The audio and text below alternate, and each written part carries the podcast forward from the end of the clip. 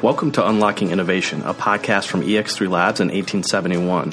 We'll be talking to leaders in innovation about what keeps them ahead of the curve in today's atmosphere of rapid change and how they cultivate a culture of innovation within their organizations. I'm your host, Adam Wisniewski.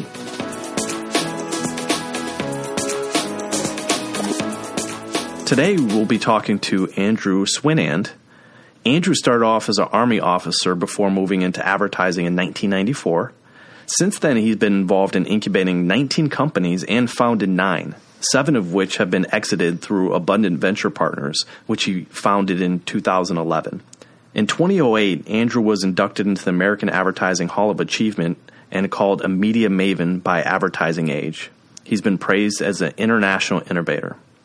He's currently the C E O of Leo Burnett Group, the oldest and third largest advertising agency in the world. Andrew, welcome to Unlocking Innovation.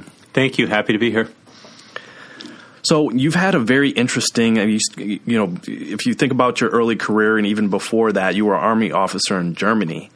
Um, talk a little bit about that experience and kind of how you transitioned that into your next career move. Sure. Uh, the, the Army was just a great experience for me. I had uh, good grades and no money, and uh, Army paid for me one hundred percent to go to school, got to go uh, R- ROTC scholarship, mm. and uh, you know, be an infantry platoon leader. And it was just an incredible experience because at twenty, twenty-one years old, you're leading forty people, jumping out of planes, and uh, just learning a lot about leadership on the ground.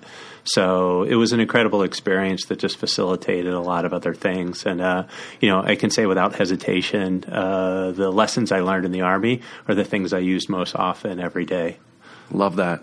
Interesting. We'll dive into some of those lessons because I think those are important. It sounds like you also had an opportunity to travel and, and it, I'm, I'm assuming allowed you to have experiences that you wouldn't have had before. Uh, talk about kind of the transition out of the Army into your kind of um, advertising career. What was that path like? Sure. So I had gone to Wharton and studied marketing and economics and uh, while I was in the Army. And it's interesting, uh, you know, as an infantry platoon leader, you're thinking largely non-transferable skills. Uh, right. But when I got out of the Army, uh, I was not really sure what I wanted to do. And uh, if I pick a thematic, uh, I never really knew what I wanted to be when I grew up and probably still don't. Right. Um, but my my dad worked in business and my mom was an artist, so I figured I would do something that was a combination of the two, which led me to advertising. And uh, then I decided to apply alphabetically, uh, and I ended up getting a job at B B D O, okay. My first job. You know, I think most people I know in their career, it's been somewhat lucky accidents in that you mm-hmm. meet people and you have opportunities. Uh, and I had uh, met a friend and mentor named Veda Hill, who was my first boss at B B D O. He was from P and G, mm. uh, introduced me some folks at P and G and uh, ended up moving to Cincinnati and uh, got into brand management at Procter. But it was interesting because in both cases, uh, it was kind of finding opportunities and then taking what was put in front of you. Um, less so than I had a career map and plan that at this point I'm going to work at B B D O or P and G. So. Right. And you mentioned marketing. So you studied marketing in school. That was kind of the focus area? Yeah, I, my, my degree's in, in economics, but with a, a concentration in marketing. So right.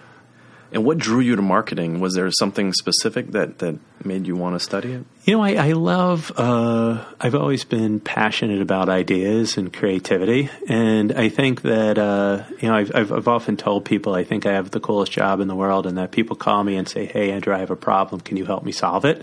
And, you know, at Leo Burnett, we have, you know, two thousand five hundred of the smartest people in the world who do nothing but help people solve their hardest business problems by applying creative solutions.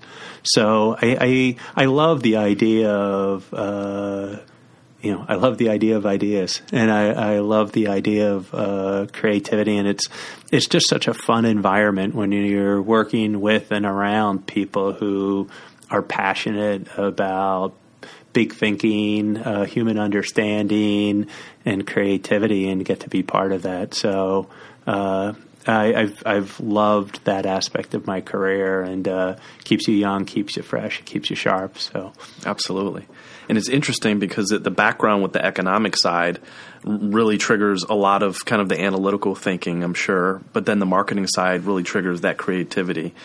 Talk to me a little bit about the role data plays in, in the creative aspect, uh, either in your career history or today at Leo Burnett.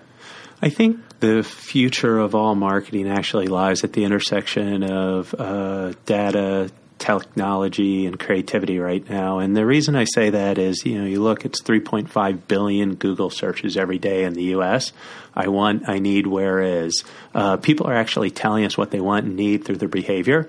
The challenge is most people lack the ability or the interest to listen. Uh, if I juxtapose that, when I was working at P and G in brand management, you do a focus group of seven people, and that would basically define your plans for the year. You know, I think we live in an environment now where, you know, the ability to understand and leverage data for human understanding is unprecedented. And, you know, I talked earlier about the idea of creative solutions. Um, creativity is incredibly powerful, but it's got to be applied to the right problems. So for me, I see uh, data and technology as tools to enhance human understanding, to basically help with problem definition. But the unlock, the thing that's going to create transformational growth, is creative solutions, and creative solutions that actually solve those problems for people in different ways. Fantastic. So it's a, it's an interesting kind of synergy between those two worlds. Correct. And and it's, I, you know, one of the things I like to, to say is, uh, you know, a lot of people I think are enamored with data. For me, you know, data is a, a forest full of trees when what you need is a house. Uh, it's, you can't build the house without the wood, right. But without craftsmen, carpenters, and a blueprint, it's worthless. And I think the thing is, is that I see a lot of companies and people become over enamored with data, but you never get to the end result. And for me, I think the power of creativity comes when you actually solve human problems. And again, data and human understanding are critical inputs, but it's not the end game. Interesting. And I've I've heard the term a lot used that, that most companies are data rich but insight poor. Talk to me, talk to me a little bit about kind of how how you think about insights and, and how you can extract those from just large sets of data. Well, you know, I mean, my goal is to work with our clients. They can be data filthy rich uh, and data filthy rich, and that, you know, for me, where insights come is is the outliers. Uh, where you see something and you're like, hey, that's weird or interesting. Right. And we did a, a, a, some work with Kellogg's recently and uh, on Rice Krispie Treats. And, uh, you know, it was interesting. Just the strategist was looking at search patterns and what correlated with searches for Rice Krispie Treats. And one of the top ten things was actually school lunchbox notes. And the thing is, is you would think like these two things are relatively unrelated, but for me, the the this type of interrogation and discovery basically is inspiration for strategy. Now, the the creative part is the unlock the strategist had of, you know, well, what if uh, Rice Krispie Treat isn't a dessert, but it's a way for a parent to say I love you to their kids during the day? Uh, and the creative solution was actually changing the packaging to a place parents could leave a note for their kids. Um, during the day. So it was a packaging change. Mm. But for me, I think it's a great example in that data basically provides insight into human psychology, human wants, needs, and desires. But again, it's the creative solution, the actual work of a, a individual um, to unlock what is the insight, what is the relevance of this to people that creates emotional connection. Um, and again, I don't think you can have one without the other. Without the data to inspire the insight, we would have never have gotten there. Right. But, you know, uh, if you had just said, hey, school lunchbox notes, it wouldn't have the same power of the idea. Absolutely. And I, interestingly enough, I might be single-handedly responsible for half of the Rice Krispie search results on Google. Absolutely. I love sweets. I certainly love Rice Krispie Treats. Interesting thing about the packaging, though. So so walk me through that a little bit. So the, the, the thought process on the solution was an actual package, that like a flip-over package where you can write the note inside? We changed the entire package. So it's basically just a, a white bubble with a permanent marker included. And the idea is parents could write notes to their kids during the day on the directly on the package. Interesting. And again, as opposed to the ad being, you know, now with more Rice Krispies uh, or crispier, uh, it was basically uh, in and around, you know, the role of the product in terms of just giving your kids a little bit lo- love and encouragement during the day.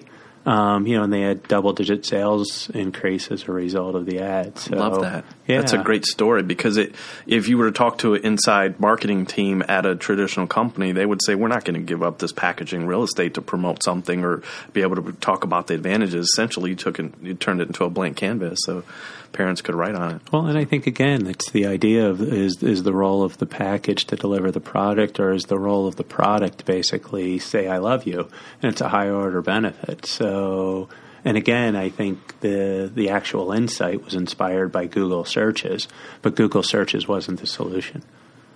Fantastic. So can you talk a little bit about the humankind approach and how that guides decision-making within Leo Burnett? Sure. So, you know, humankind, uh, I've been at Leo Burnett for about a year and a half, and humankind was always a belief system. And what we've been really focused on within the last year and a half is changing it into an operating system. And the idea with that is, how do you create replicable, scalable benefit to our clients? And, and again, I think a belief system basically guides uh beliefs, point of views, and actions, whereas an operating system guides behavior. And what we've done with humankind is really focused on kind of three distinct areas. One is, you know, what are we doing to actually articulate and understand human problems? Um, there's a great quote from Leo Burnett, what helps people helps business.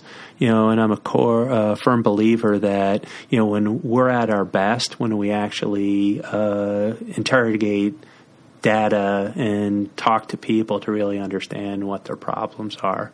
Um, great story along those lines. Uh, I was at Abundant uh, doing venture, and uh, we had a meeting about three, four years ago at Campbell Soup. And uh, just by chance, we had a meeting there, and it was in the Leo Burnett room at Campbell Soup. So Campbell Soup's got a room with Leo Burnett on the pic- mm. picture on the wall.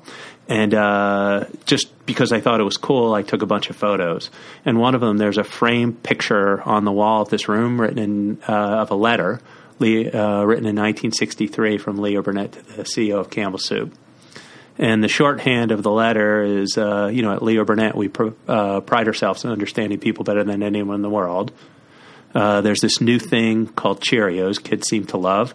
You know, call us crazy, but we think we could do the same thing with spaghetti, and we call it SpaghettiOs. Do you want to work together? And for me, the thing I love about this is, one, you know, nineteen sixty-three, it's on the wall, but uh, I think the point that Leo Burnett was making, which we still adhere and, and uh, aspire to today, is we pride ourselves in understanding people better than anyone in the world. Right. So, you know, the first thing with humankind is, what human problem are we solving? Um, and again, is the problem people don't have dessert, or is the problem, how do I basically give my kids love and encouragement throughout the day, but really nailing that insight? You know, the second kind of component of it um, is, what's the behavioral platform or idea that's really going to guide the brand behavior? Um, and again, I think another paradigm shift is, uh, you know, the solution is not necessarily always an ad. So in the case of that Rice Krispie Treats example, the behavioral platform was actually giving parents the ability to send notes to their kids. Now, again, we made an ad about it eventually, but it wasn't the starting point. Right. You know, and the last thing is, basically, if you think about holistic experience plan, um, you know, I know you and your company are kind of ex- experts in user experience. I'm a firm believer in user-led design and experience plans right now of, you know, what is it you want people to do? How do you make it easy for them to do it? And how do you basically give them, you know, either the rationale, the encouragement to make it easy for them to do? Um, and again, I think in the world of advertising, a lot of the focus needs to be, what specific experiences do you want consumers to have, and what do you want them to do as a result of that experience? And I think you get to better creative solutions by actually planning against the desired end state. So that's humankind. Yeah, absolutely. And, and that's so fascinating, because it, it just the small switch in thinking, especially when it comes to focusing on the on the people problem, makes a dramatic difference and shift in terms of the, the results. Well, I think you can't expect to do the same things and, and get different outcomes. You know, and and again, I think, you know, when you're briefing your agency on what do you want people to remember from the ad, what they do is they make an ad that has one memorable thing, and it's not necessarily helping anybody. That's right. Yeah. So one of the things that you mentioned earlier was um, uh, Abundant Venture Partners, and specifically um, their role um, in your career recently. Can you talk a little bit about that experience and how it shaped you and how you think about innovation um, within Leo Burnett? Sure. So uh, kind of the quick background on Abundant. Uh, I was president of a company called Starcom MediaVest Group, and uh, Starcom was the world's largest media agency. We were doing about forty-three billion dollars in media, one of every five ads in the U S Um, you know, flip side of that, I was traveling about five hundred thousand miles a year, thirty-five countries. Um, so I had left that to start Abundant. Uh, so I'd had background in, in digital and media uh, going in.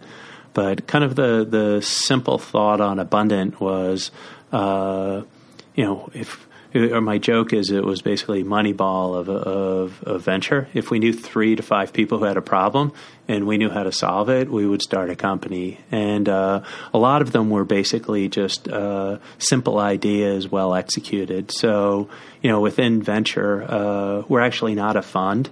Uh, you know, my business partner, Eric Langshire, and I started Abundant. We originally self-funded. And our, our idea, again, was um, what are problems we know how to solve that basically makes things simple and better for people.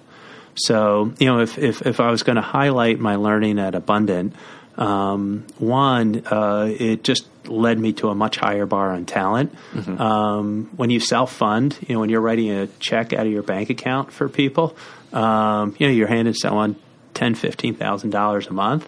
Uh, you're really thinking hard about what did I get for this money. That's right. Uh, and again, having come from a corporate world, it just made my expectations and also just clarity around deliverables uh, much more focused. So, you know, what is it that you do and what is the value you're giving? And if if you think about, you know, a relationship or a contract, uh, you know, if I'm paying you out of pocket, what are you doing to basically earn that income? Right. Um, you know, the second thing I would say for Abundant is just in the spirit of do a little and learn a lot. You know, we, uh, it was interesting. I was, uh, I was on the advisory board of one of the largest V Cs in Israel for about a decade, you know, and I would see basically them spend ten, twenty million dollars in starting a company. And oftentimes it would be technology in search of a problem. You know, at Abundant, we, uh, you know, we really focused a lot on minimal viable product. Yep. And do a little, learn a lot, and uh, fail fast and pivot. Uh, and kind of the idea behind it was um, start with actual problem and then architect a solution versus architect a solution, then hope you find a problem. Right. But I think it's just been really helpful for me, especially as I go back to bigger corporations, in that I think often corporations are looking to solve big problems, but therefore they create big networked, integrated solutions that never get off the ground. Uh, so I think bringing that thinking to bear, we've just been able to move a lot faster. Um, and I think the third thing, too, is just a huge emphasis on talent and people. Um, you know, it, it's interesting, uh, you know, Starcom when I left was about six thousand people, you know, but when you're five people uh, and you, you you hire that fifth person, you just increase your workforce twenty percent.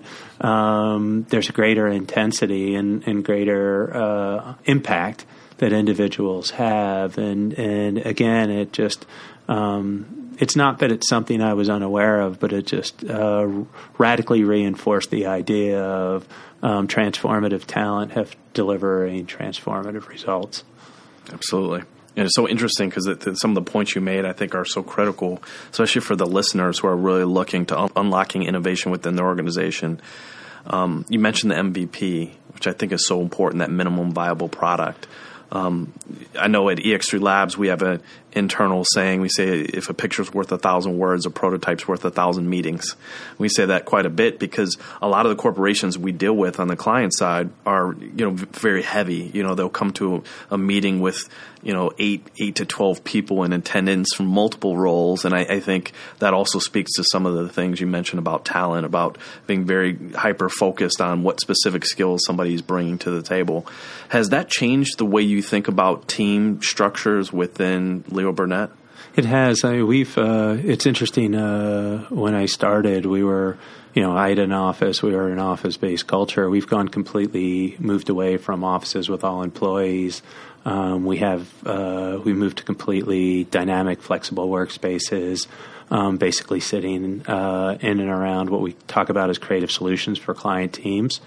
Um, and again, I think the ability to be more flexible and flow to the work, the ability to put work up on walls, the ability for everyone to see the work, respond to the work, and input on the work, you know, are all things that we've implemented and I think have had positive impact in terms of our ability to be more agile and move more quickly. But I also think, too, you know, we talked earlier about kind of humankind and this idea of behavioral platforms.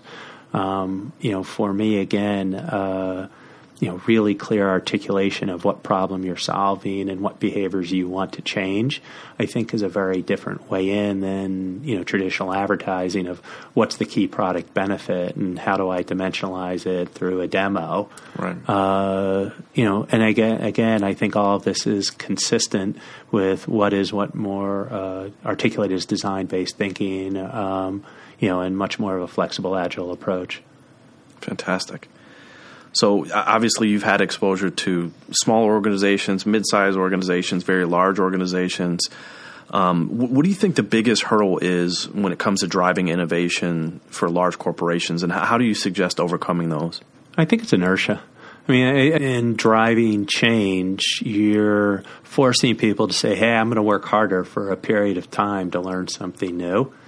And, you know, when you look at large organizations, a thousand plus, you can train people and, you know, show them a different way, but if they and their teams and their clients have been doing the same thing for, in some cases, a decade, uh, it's hard to say, okay, go back and do something different. Right. And, you know, I, I think in all cases the will is there, but I think for a lot of teams, uh, it's it's much easier just to kind of come back and do what you've always been doing. And I think, you know, a lot of change management is just really being relentless and repetitive in terms of establishing expectations and, and changing the behavior. Um, you know, and I think there's a there's a training component to that, there's an incentive component to that, and there's an accountability component to that. But, you know, I think all three really need to be in place to really drive change management. Absolutely. So one of the things that I love about advertising is that it's this really strong creative space and no project looks alike, right? At the same time, some of the challenges with that is the fact that it's, you know, replicating specific projects. Everything is essentially you're starting from scratch, every single client scenario, even the same client with multiple projects, you essentially have, have to start over from scratch, essentially. What are your thoughts on how...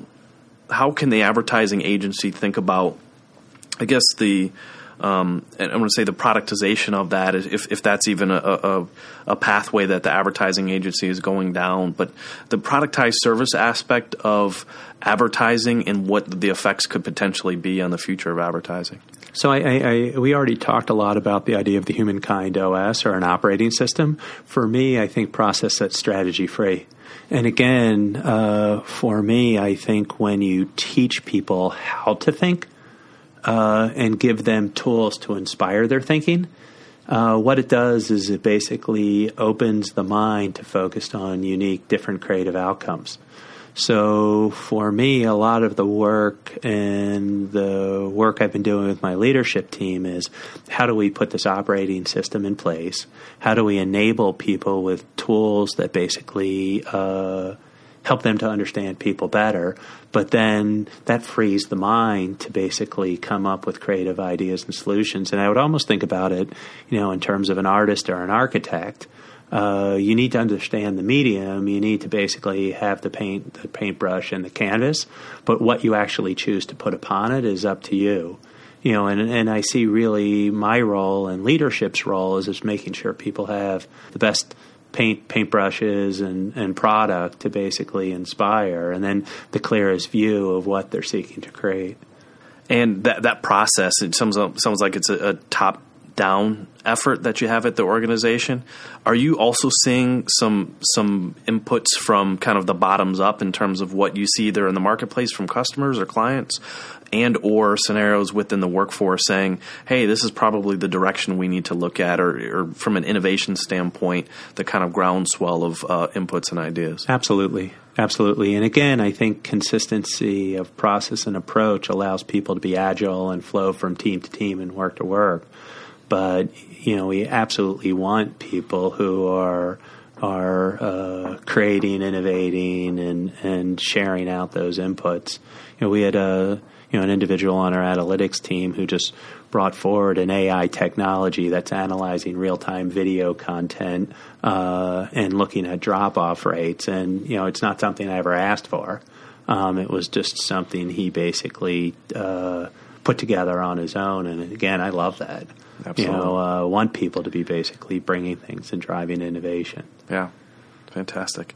There was an interesting platform I saw. It, I've, been, I've worked with it before, but it just came back to my attention, which is Wistia. I don't know if you're familiar with this. So it's a video platform service, but they were early on video analytics um, before a lot of these other larger platforms were, that you can see not only where people are viewing from, but literally where they drop off, where they come back, and there's heat maps associated with the video kind of timeline, which I always thought was a, a great thing.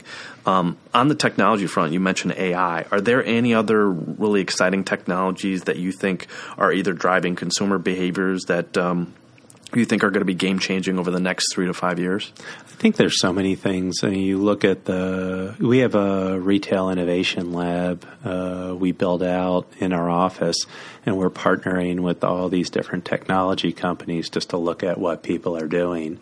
But, you know, the idea of A R and V R, you know, we work with General Motors, and you think about virtual reality in terms of how people view uh, or go to the showroom for cars, or, you know, A R. And basically you think about, you know, people looking at and trying on clothes or interacting with experiences. All of this is radically changing how people engage. And, you know, similarly, mobile technology.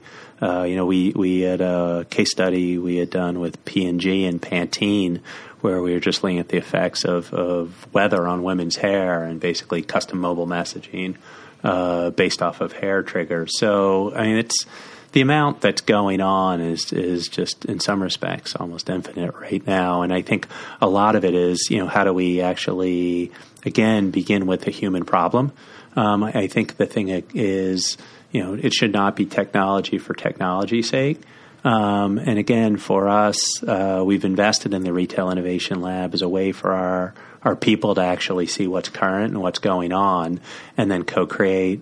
You know, the other thing we did, which has had transformational impact, we've actually uh, both invited and have Google, Facebook, and Adobe uh, sitting in our office. So we have employees who come and actually sit with the creative team. You know, Google... YouTube uh, team from Google has been working with our creatives, and they have a thing called the leaderboard.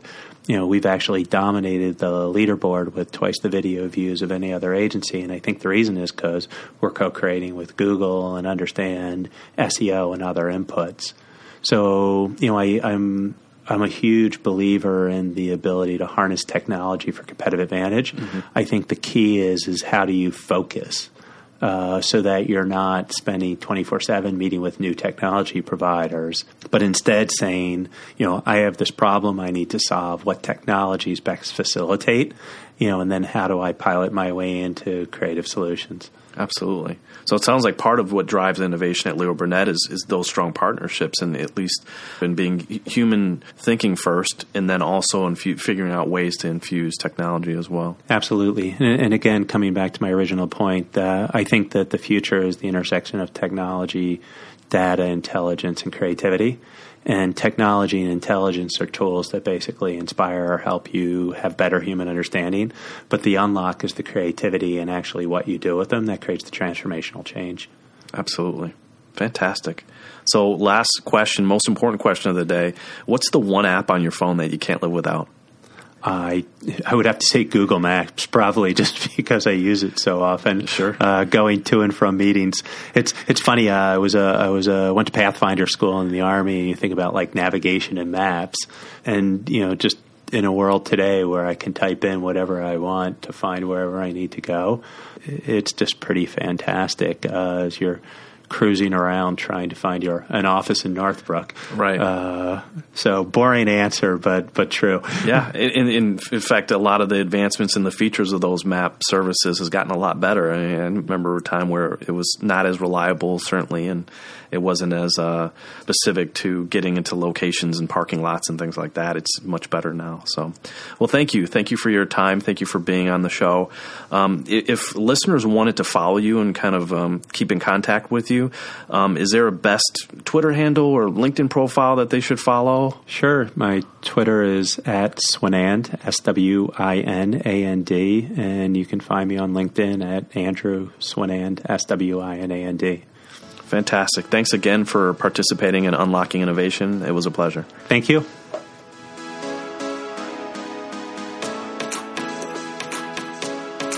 Remember to subscribe to Unlocking Innovation wherever you listen to podcasts, and be sure to rate and review. To stay up to date with E X three Labs news and events, follow us on social media.